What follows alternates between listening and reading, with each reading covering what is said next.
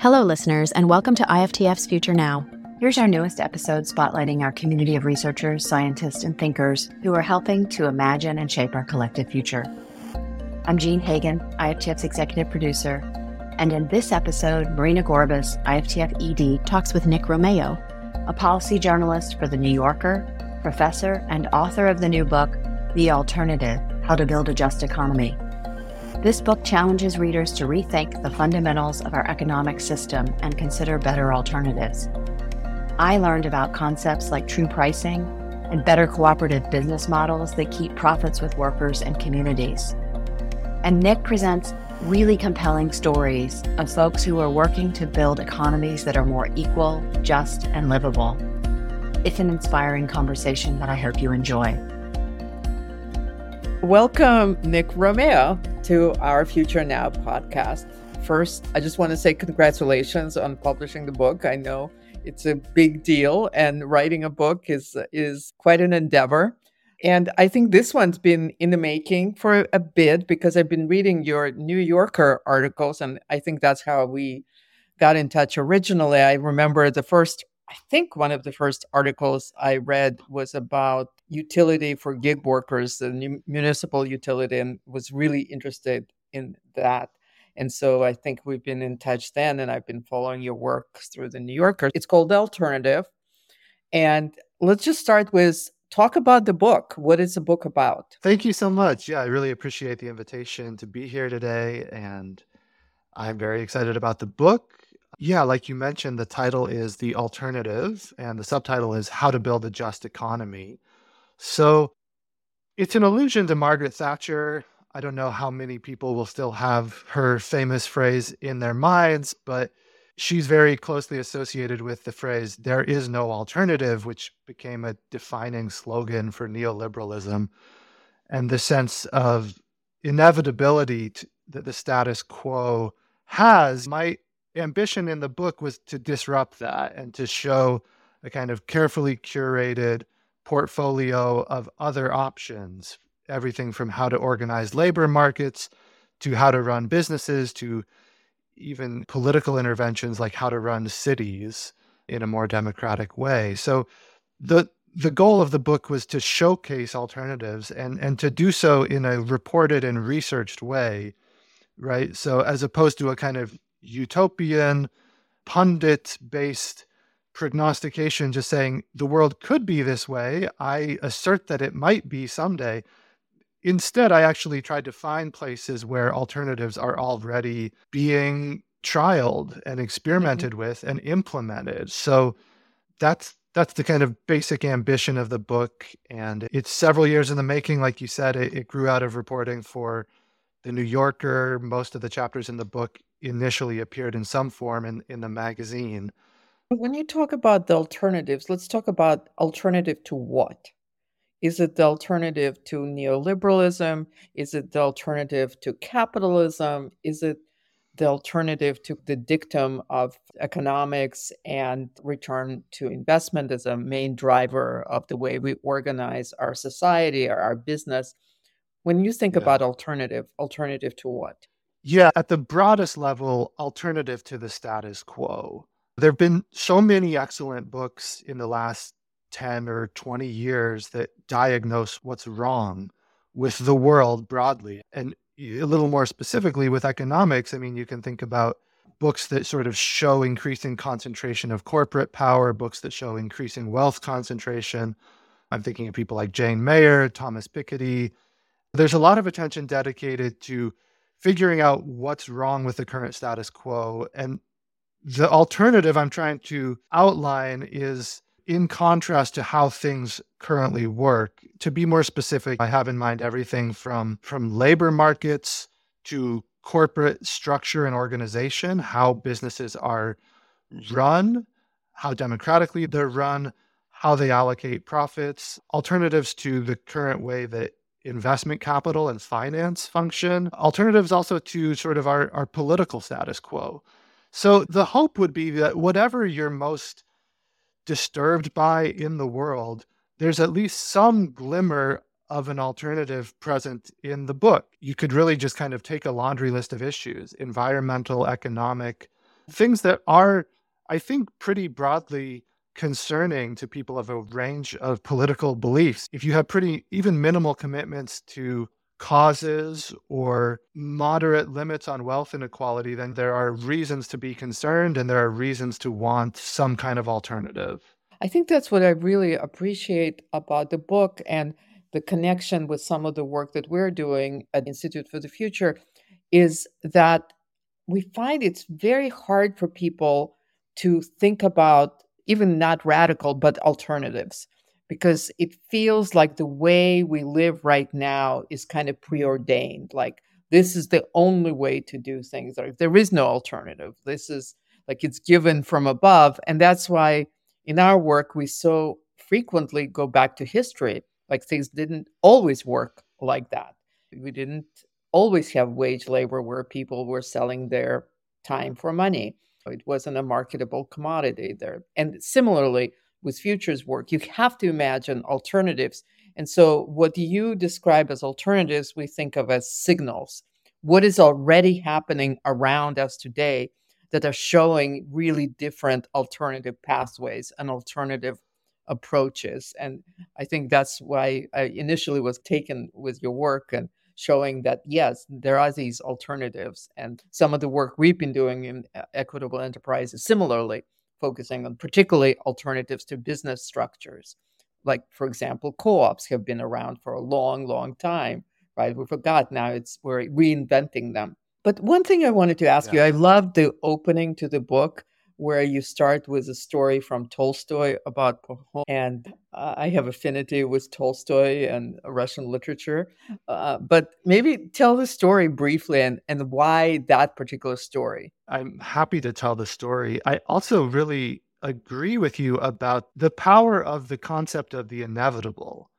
And Tolstoy actually is very insightful on this point. In an essay, he writes that basically, whenever people behave badly, they always present their actions as the results of unalterable laws. So they're just obeying laws. And I, I think the presentation of economics as akin to the natural science, especially akin to physics, is a sort of prime example of how bad behavior gets justified. You are enabled by this analogy to say, look, I'm just obeying a natural law. So I, I think that's so important to just point out different periods in history and also different places in the present where there are counterexamples to these laws. And if economics were actually akin to physics, we don't go around finding a lot of counterexamples to fundamental physical laws of the universe. So something is clearly going on there that's getting lost in that metaphor. And I think Tolstoy is right that it's a really convenient way to enable the status quo. I, I start the book with a story from Tolstoy. It's it's not particularly well known, but I think it's it's really powerful. It's a little fable, and it's called "How Much Land Does a Man Need?" It's has the structure of a folk tale where the main character makes a bargain with the devil, and he is interested in acquiring more wealth and more land, and he visits a distant tribe in Russia who make him a deal that's too good to refuse. They say, you can have as much land as you can walk in a single day. So he starts at sun, sunrise, he sets out with his shovel, he marks the borders of the land, and like a good kind of utility maximizing, profit maximizing homo economicus, he's doing his best to squeeze every last square inch of land in to this plot before the sun sets. So he's he's looking back at the sun, he's getting more land. As you might imagine, he he gets a little too ambitious, he overreaches, he's not able ultimately to come back in time. So the end of the story is this very dramatic scene where he's rushing back because the arrangement is he has to get back to the place he started from by the end of the day. So it's as much land as he can walk in one day. And if he doesn't make it back in a day, he forfeits the land. So he's running back and the sun is setting and he's basically fighting against his own greed and he's fighting for his life. And he he rushes back and just as the sun sinks below the horizon, he reaches the spot that he initially set out from only to die. So he's worked himself to death, he collapses. And the kind of grim irony of the story is that he's buried in six feet of land. That's all the land he needs is his own his own grave. So this reminder of death, I think, is is still something people talk about, right? A lot of people in the book who I profile said some variation of, you can't take it with you. I don't need all this money. I'd rather do profit sharing with employees. I'd rather have some percentage of my business support a local nonprofit that does environmental work. So there are these kind of anti-Paholms, Tolstoy's main character.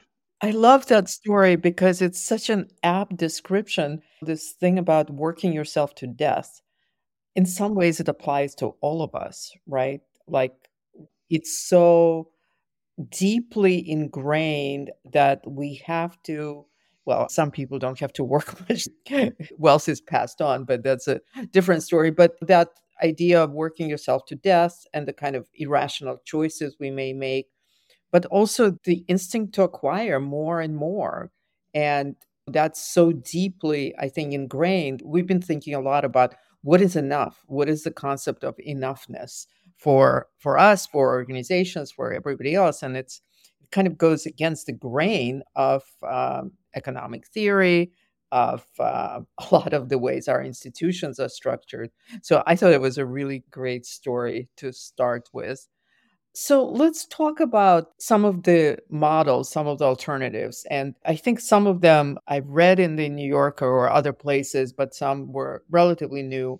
Like, let's start with True Price idea. W- what is that? Sure. Yeah. True Price is an organization in the Netherlands. It's a foundation that basically attempts to quantify the externalities of a broad range of goods and then to include the cost of those externalities back into the price mechanism itself. So typically when we buy something at the store, we're not thinking about every conceivable externality that was produced in the production or transportation of that good. Think about buying an apple at the store. Maybe if it's a fair trade apple, there's some protection for the workers who grew it. Maybe if it's organic, there's some protection for soil quality and types of chemical fertilizers that are used. But even for those sort of maximally protected goods where the externalities are in some way included in the price, it, it might cost more to buy fair trade or organic. Even there, there, there are lots of things that are not included. There might be carbon transport costs if your apple's coming from halfway around the world. If we switch from apple to something like chocolate or coffee, there could be underage workers who have lost years of education because they have helped to produce the thing that you are buying. So True Price takes this very, very basic fact that economic goods have externalities, and then they they operationalize that by including the externalities back into prices so that consumers have more information, but also so that producers are motivated to decrease the scale of those externalities. So, for example, there's a grocery store in Amsterdam where true prices are already listed for a lot of the goods. So you could see side by side the regular price of a good and the true price. If the true price is a lot higher, that means that there are significant environmental and social externalities. So you can imagine people saying, okay, I'm not going to buy something that has a true price that is ten dollars more. That's going to motivate the producer or the grower or the transporter to decrease the true price. On the other hand, if someone says, I'm fine paying the true price, that too can be really useful because it generates funds that can then be used to remediate some of those impacts, right? So you could actually help to restore an ecosystem that had been damaged. There are lots of challenges to implementing this at scale, but it's also a really powerful demonstration of one of the main ideas in the book, which is just that moral political concerns are central to economics, and what you choose to externalize versus what gets internalized is not a purely economic choice. And even the whole idea that its externalities can be questioned. Why are they externalities and not internalities? Absolutely. It's not really a question of whether or not these external costs get paid for, it's a question of who pays for them. So rather than saying we're going to let future generations pay for them, maybe in the case of climate issues, or we're going to let distant people far away who are growing or producing very cheap goods, we're just going to let them bear the costs of malnutrition, sub-living wages. Rather than those people and those future people paying the costs of cheap goods, what if we actually knew what things cost? It's a really sort of simple idea, but then it's also incredibly complex, as you can imagine, to get representative studies to try to pin down exactly how do you quantify some of these costs. And who decides on which externalities to be quantifying? That's one of the issues. And I think you talk about it in the book. I do, yeah. There's an important point here, which is that they're, they're not actually trying to do every conceivable externality. It would be impossible if you actually said, okay, I'm buying something that was made using a factory, and the factory was constructed using cement, and the cement was constructed using earth, and the earth came from clear cutting. You could go crazy with every last conceivable externality. That doesn't actually invalidate the project, though. All it does is motivate a clear scope and focus where you, you say, what are the most salient and relevant externalities? And there's some judgment involved, but it's also sort of something on which reasonable people tend to agree. If, if you have underage labor in your supply chains, it's a little bit hard for anyone to say that this is acceptable. It's it's in violation of international law. It's in violation of most national laws. Even the more pure free market folks would not support underage labor. So there's some things that are pretty clear. There are other things that are going to be a little bit more of a gray area. So carbon emissions is a good example. Most economists agree that the price of emitting a ton of C O two in the atmosphere is higher than zero. But there's still a huge range, right? Is it is it fifty dollars a ton or is it five hundred dollars a ton? What's interesting in the case of carbon is that estimates have been going up pretty much every year. The more research we do and the more information we have about the scale of future impacts, the higher those estimates get. So true pricing, I, I think it's good to understand that there's a range of reasonable options within which people can disagree. But then there's also a range beyond which it's it's really not plausible to act like there are just no impacts to these these ways of producing food, goods. And pretty much everyone agrees that there is a cost. The question then is who should pay it and how should we try to change production systems so that in the future those costs go down? It's interesting because in our um, equitable enterprise research, we interviewed a lot of people who are running these more equitable forms of business.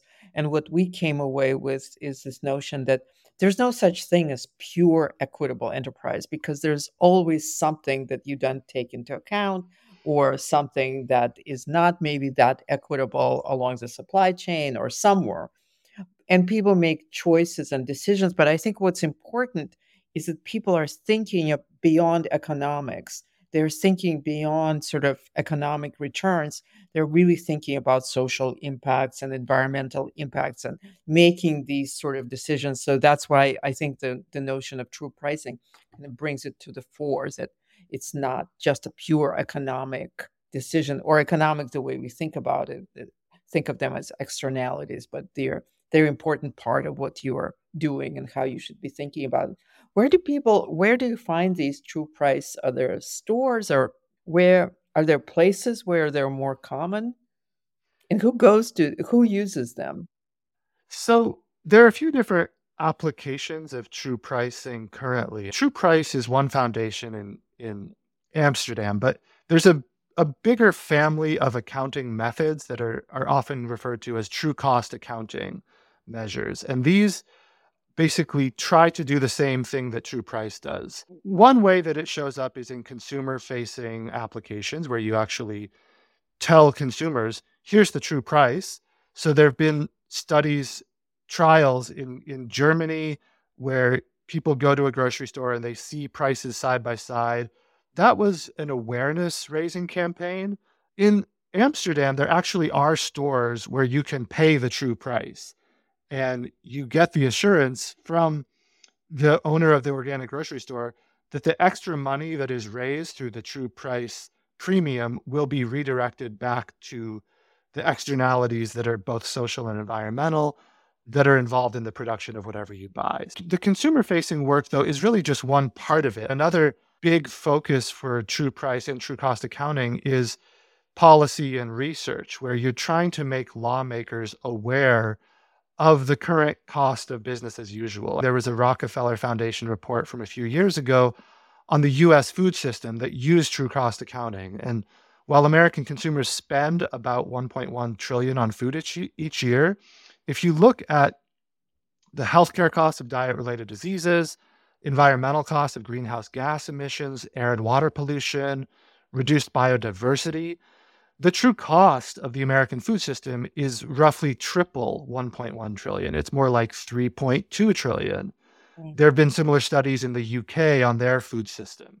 And so using true cost accounting and, and true pricing as a kind of lens that illuminates all of these hidden externalized costs, I think that's a lever to make taxes and subsidies much more rational, so that we're actually rewarding businesses that are operating in sustainable ways and penalizing ones that are simply externalizing costs onto the environment, onto humans, and really onto the public sector, since a lot of taxpayers now and in the future are going to be paying these diet-related and climate-related it's costs. It's a tax on the future generations, basically. Is there any sort of direction, or is there any uh, pressure to have companies do true cost accounting, or at least put it out there? Or are people just doing it on their own, groups and activists? Currently, there are companies that use it as a research tool and that use it really to clean up their supply chains and to measure their internal performance year after year. So if you've ever eaten a chocolate bar from Tony's, that's that's a, a Dutch company that makes chocolate and that's very concerned about cleaning up the supply chain for chocolate. There's some notorious examples of child slavery in the supply chain for a lot of major chocolate companies.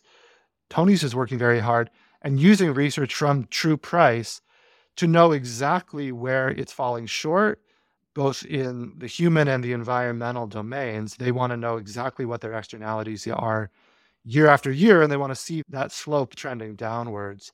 So there are companies that are using it.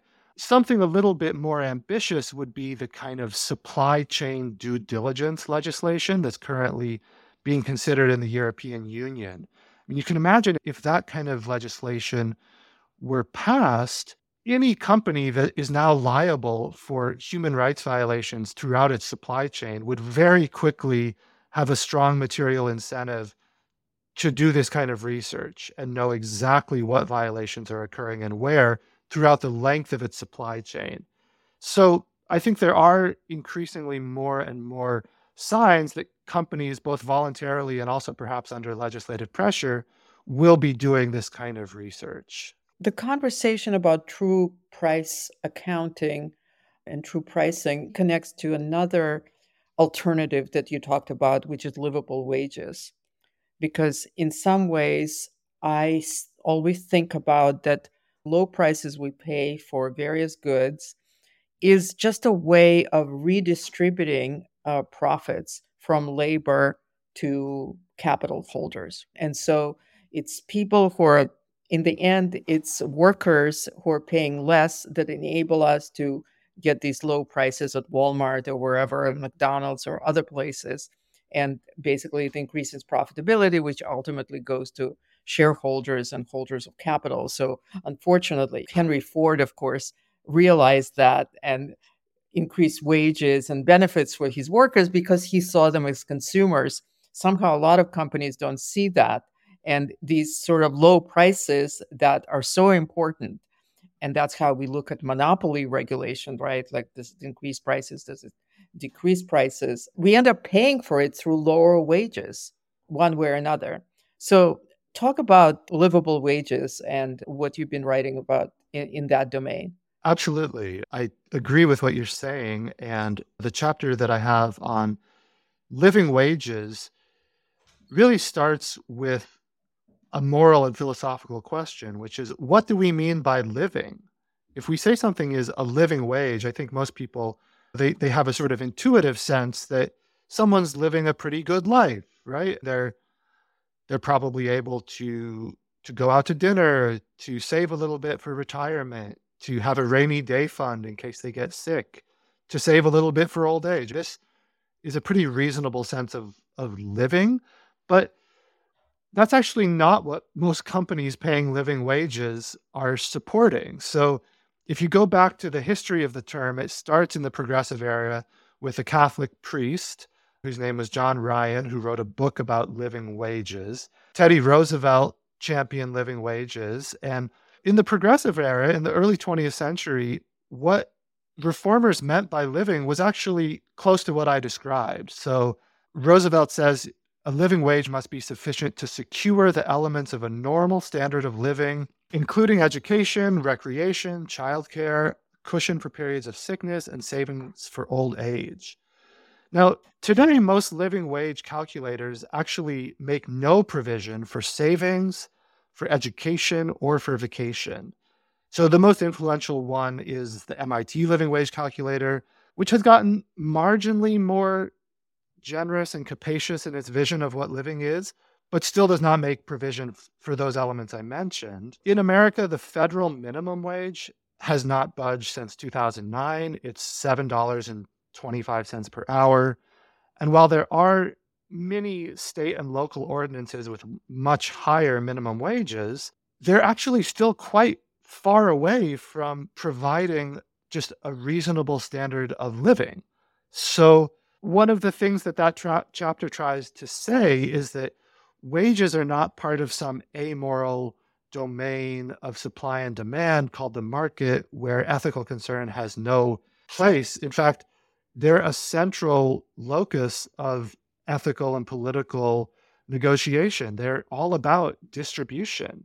One economist I I cite is a guy named Robert Pollin, and, and he has this really interesting calculation he's done where he says, look, if American wages had simply tracked both inflation and economic productivity since nineteen sixty-eight, the federal minimum wage would be thirty-one dollars and sixty-seven cents an hour. So in other words, if workers participated in the rising productivity that their work has enabled, they would make more than four times the federal minimum wage today, thirty-one dollars an hour. So that shows you, I think, very clearly that what we're talking about is a question of distribution, of increasing concentration at the top of the economic pyramid. And that is a zero-sum game. That means there is less money and people are, are having much more difficult lives because of how we're choosing to distribute resources. Yeah, and one result of that is we have a huge income inequality in the U S, but the wealth inequality is ten times greater than that. So it used to be that your wages, you were able to save, you were able to generate wealth, you were able to buy homes. But that's, from a lot of people, that's no longer true. So the result of that is that work is no longer the means of distributing prosperity in terms of wages. Most of the wealth is generated not through wages, but through ownership of assets of various kinds, primarily financial assets. So who who is fighting for, I know, and we worked with people in the labor movement who were fighting for, remember, Fight for fifteen, that was fifteen dollars an hour, minimum wage. Who is fighting for living wages? Well, just on your point about ownership as opposed to wages, I, I think that's such an important point. And I just want to underscore something that, that came out of the research for the book. You're absolutely right that increasing wages, while it's it's incredibly helpful and it's incredibly important, it's not the same as actually increasing people's wealth. And if wages are falling really far below the, the level they would have to be at just to enable people to meet their monthly expenses, there no there's no way people are also going to be able to save money for, say, home ownership or retirement.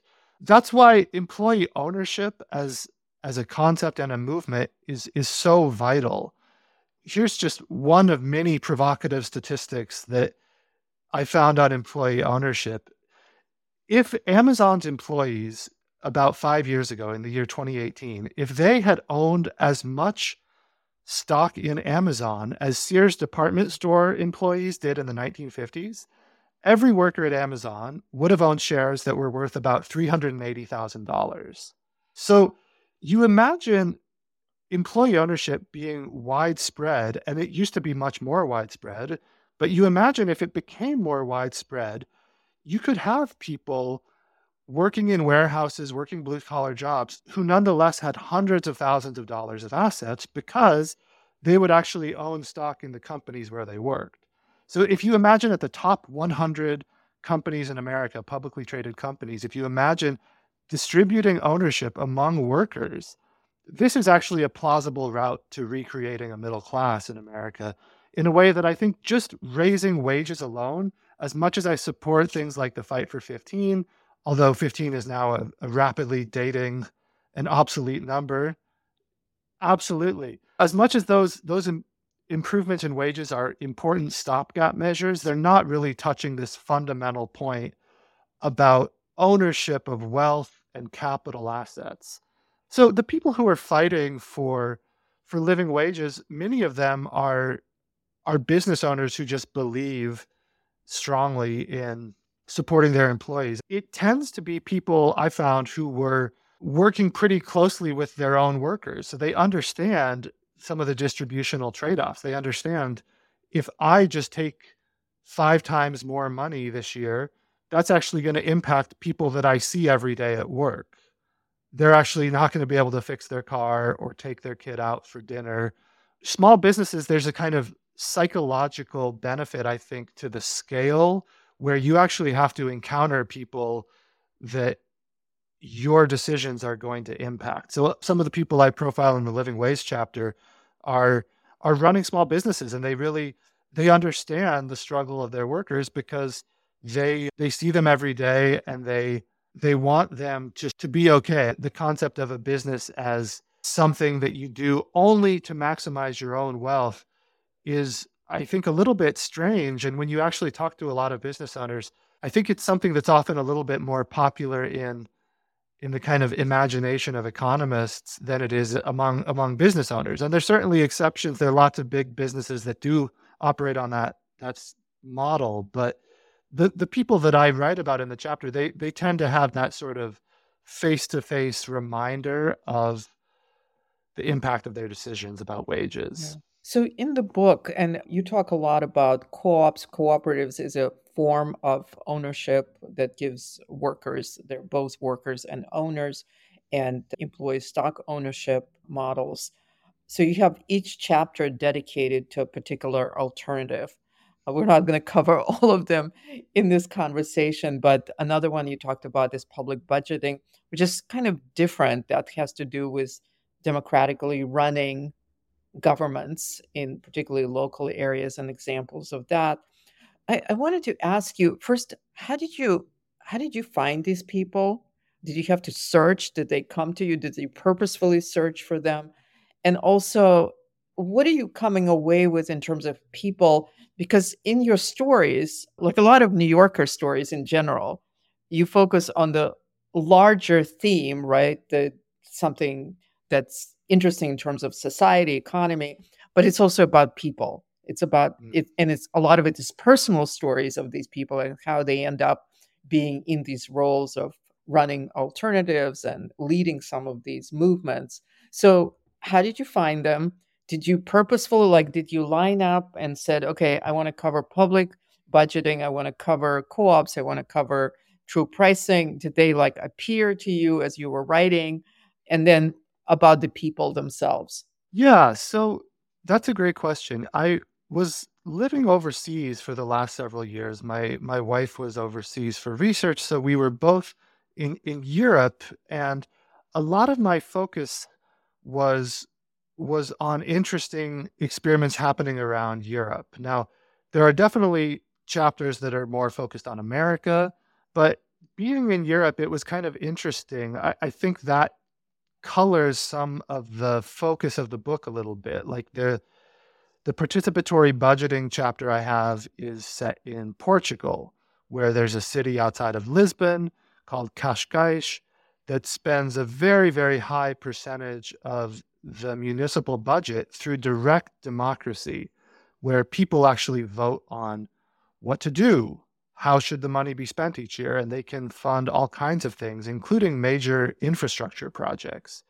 So another European example is, is in Spain, where I write about Mondragon, which is the world's largest worker-owned cooperative. It's actually a network of cooperatives, and it spans a broad range of, of industries and sectors. But it's an enormous kind of counterexample to the standard corporation, where you have a six to one ratio across all the co-ops between the highest and the lowest paid workers. And you also, again, have a very direct democratic governance mechanism where there's one vote per worker, and people are voting on very important businesses, often strategic, sorry, people are voting on very important strategic decisions that the businesses will make. So the European focus, there's a chapter on a job guarantee pilot in Austria. There's something on, on True Price in the Netherlands. There's a climate budget section on Oslo.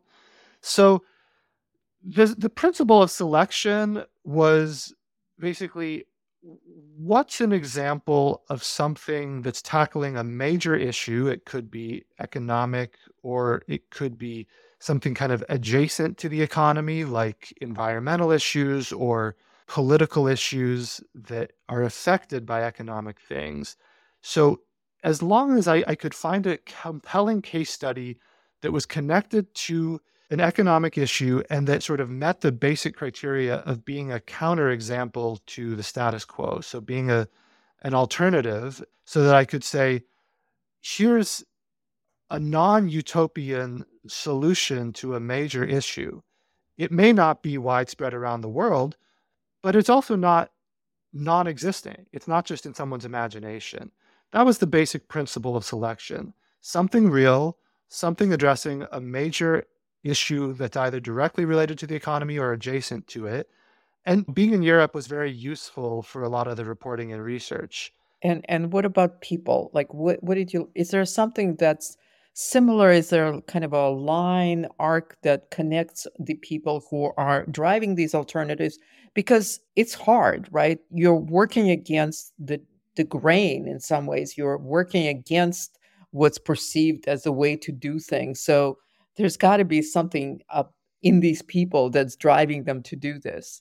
Yeah, that's a great point. I think there are connecting threads that characterize a lot of the people who are pushing on some of these solutions.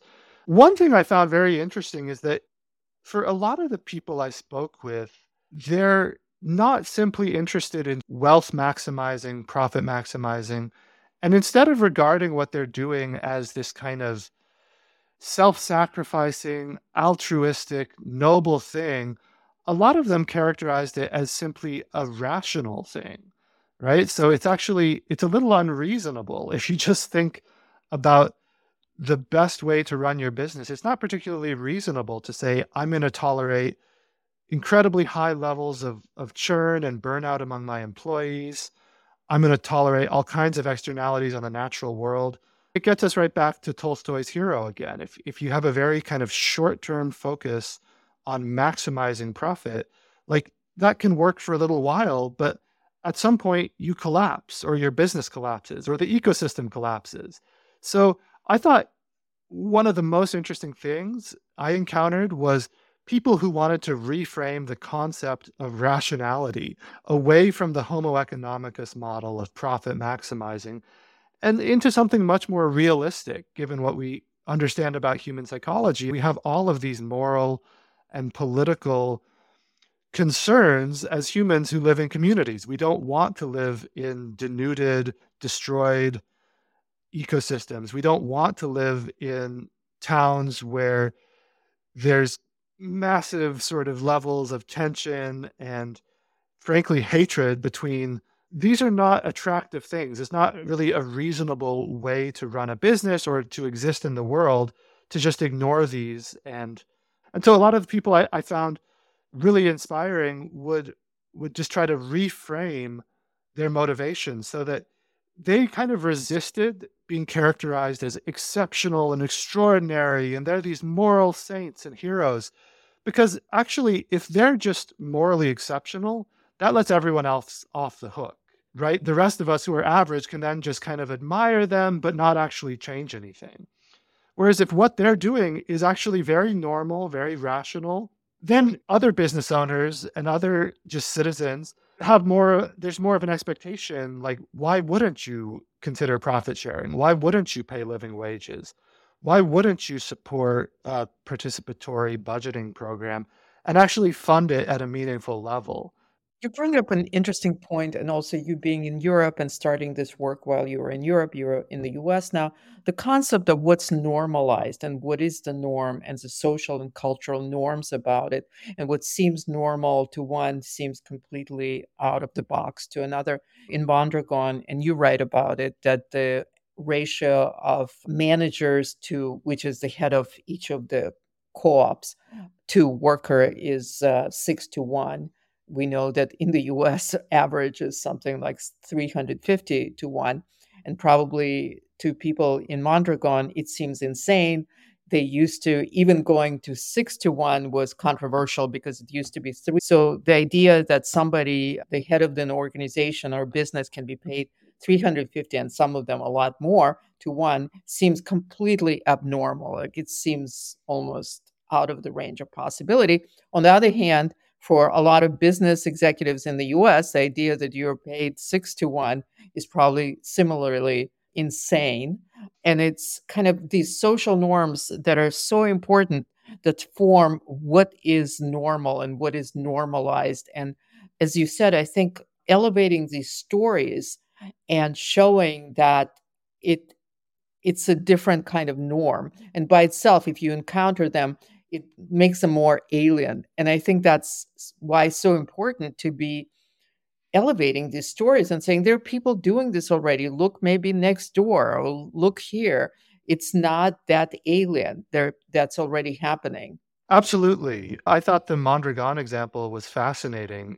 Spending time there was was very much like going through the looking glass, where people there take a look at an American business with these extraordinarily high ratios of C E O to worker pay. And, and it, it does seem just striking and bizarre to them that, that anyone would put up with that. Um, and the six to one thing, again, it doesn't necessarily strike them as kind of noble. It's just normal and rational and fair. One little bit of evidence that I, I think is is worth pointing out on the question of compensation is, like, if you do cross-cultural studies Of, of people. There was a, a study that looked at folks from over forty countries, and they asked two questions. The first question was, what do you think the pay ratio is between highest and lowest workers?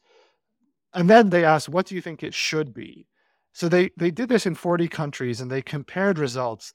And the, the conclusion was, was pretty interesting, where most people said that they thought pay ratios, like in America, I think it was about thirty to one. So they thought that it was much smaller than it actually is. They said thirty to one is what they, they thought it was, but then it's in reality, it's much closer to about three hundred fifty to one or even higher, depending on how you measure it. But then the second question, what do you think it should be? That in countries around the world, people answered that question with an even smaller figure. So if you If you say, again, in America, I'll guess it's thirty to one, then you ask people, well, what should it be? Most people would say, oh, maybe seven, eight to one, maybe twenty to one in some countries. Which, by the way, it used to be in the sixties in the U S. That's what it used to be. So it does seem like there are these, these cross-cultural, universal intuitions about fairness that you can pick up in certain studies. One way to think of Mondragon is it's a place where the way people think the world should be, they've actually realized that in practice. They've made a business that that kind of reflects these universal moral intuitions about fairness. I think that's worth remembering when thinking about who's weird, who's normal. If you want to define normal as like what do humans around the world think is a good idea, there's actually a, a case that Americans are the ones who are way off in this strange strange realm of incredibly unequal pay, and that places like Mondragon are much more normal. Yeah, I, I like that term, universal moral intuitions. That's that's a great term. So what do you see? And I think we're in the same boat in some ways, like we're seeing all these equitable ways and alternative ways. And, and your book is amazing in documenting some of these alternatives. How do you move them from alternatives to, how do you normalize them? How do you move them from alternatives to the mainstream? I feel like a lot of people are working on this, and the people you write about, the people we highlight in Equitable Enterprise, and a lot of a lot of people, but it's still like we think of them as alternatives. What would it take for us to move them to the mainstream? That's a great question. Uh, not surprisingly, my, my answer points to the, the power of of changing people's thinking, of telling stories. I th- I think these are are valuable tools, and that consciousness raising is important. If we use social science jargon and think about the Overton window, the kind of space of possibilities at a given time, that is just composed of people's understanding of these issues. And so to the extent that books and articles and interviews can normalize, like we've been saying, can normalize what are currently models that are a little bit more peripheral, can show that these are are are viable, that they don't always involve one or two places, that they, they might actually involve hundreds of thousands of participants. Like just on the employee ownership model, for instance, there are over ten million E S O Ps, employee stock ownership plans. In America, there are over ten million active participants in E S O Ps already. So that's not a trivial number. Yes, it is an alternative in, in, in the sort of conceptual sphere, but that's actually quite a lot of people. In terms of how to make these models much more widespread, beyond the power of raising awareness, I, I guess the sort of the fundamental challenge is, is, is getting a lot of education to, to function somehow differently. There's a reason that the first chapter of the book is all about economics education. I, I tell this story, which one could, and in fact, people have written entire books just on this history, but there's been a really strong concerted effort to shape the ideological content of economics education in America. And business education. And business education. And there's been huge amounts of plutocratic money poured into very direct efforts to shape how economics is taught. I go into that history in the book, but it's only now starting to be countered by a different model of economics education, one that's much more attuned to these political and moral questions that are really at the heart of economics. So even if you don't want to see education as a tool of indoctrination, and I think there are good reasons to resist that, whether the indoctrination is left or right, I think it's it's important to resist just using education as a tool of indoctrination. I think it's also important to say, though, that it's very hard to present economics as just a neutral scientific field with any kind of plausibility. That itself is already a political stance, and there are many economists who resist that characterization, who would say, we're actually not doing something that's similar to physics. We're doing something that really should be called by the name it, it used to have, which is political economy. And that name itself signals that there's an inescapable political dimension to economics. So I think it's also vital to call a spade a spade and notice that economics has misunderstood itself as this natural science, when in fact it's one of the social sciences, and it's much closer to political philosophy than it is to physics. Just making people aware of these political and normative dimensions, I think this gets us right back to Tolstoy, where you can't any longer appeal to unalterable laws of the universe and just say, well, I'm just doing this because that's how economies work. You're actually, you're making a choice. And so noticing that there is that element of choice, whether it's in wages, whether it's in labor markets, whether it's in profit distribution, whether it's in which externalities to incorporate into your pricing, these are all choices. And, and that's a long-term transition because it takes a whole new generation of professors and researchers and departments and disciplines to go through that transition. Um, and yeah, I agree with you that education, economics, and business schools, sixty percent of U S undergrads, their major is business education. It's, so that in itself would be very, very powerful. So just to end, and thank you so much for taking the time, and I highly recommend the book, The Alternative, and I think you'll learn a lot, and it will inspire you to look at these alternatives and maybe engage in in one of them. What about you? Where are you now having published this book? How do you see your role? You're at the journalism school now at Berkeley. You moved to Berkeley. Where do you see your role in, in all of this? Thanks for that. I am teaching at the Graduate School of Journalism at U C Berkeley. Um, I continue to be interested in these questions and in exploring some of the philosophical underpinnings of economics. I'm, I'm interested in how philosophical assumptions often structure economic policies and arguments. So I think for now, my role is, is just to continue doing journalism, to continue teaching and researching some of these issues. And I, I won't say anything for the moment about future book projects, but I, I'm also thinking about those and thinking about how to continue unraveling some of the historical and philosophical strands that have created the current status quo, trying to understand what assumptions go into that status quo, what are its origins. Are you you're sticking with these issues in terms of your own sort of writing and work? Well, broadly, I, I guess I I, uh, I remain really interested in in the philosophical aspects of economics, the po- political, moral, and philosophical questions that are right at the heart of economics.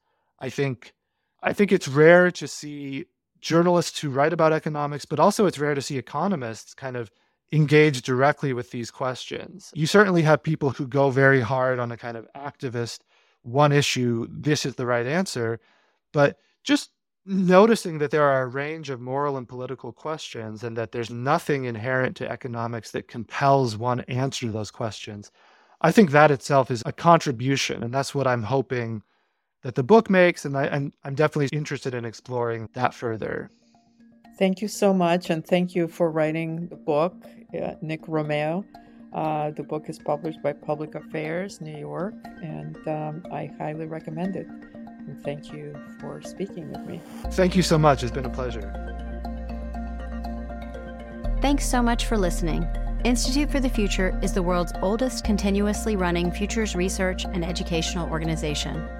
At I F T F, we believe people can harness the power of imagination to awaken a sense of agency in their own futures and drive change in themselves and their organizations. Be sure to subscribe to the Future Now podcast and find out more about I F T F by visiting I F T F dot org. Until next time.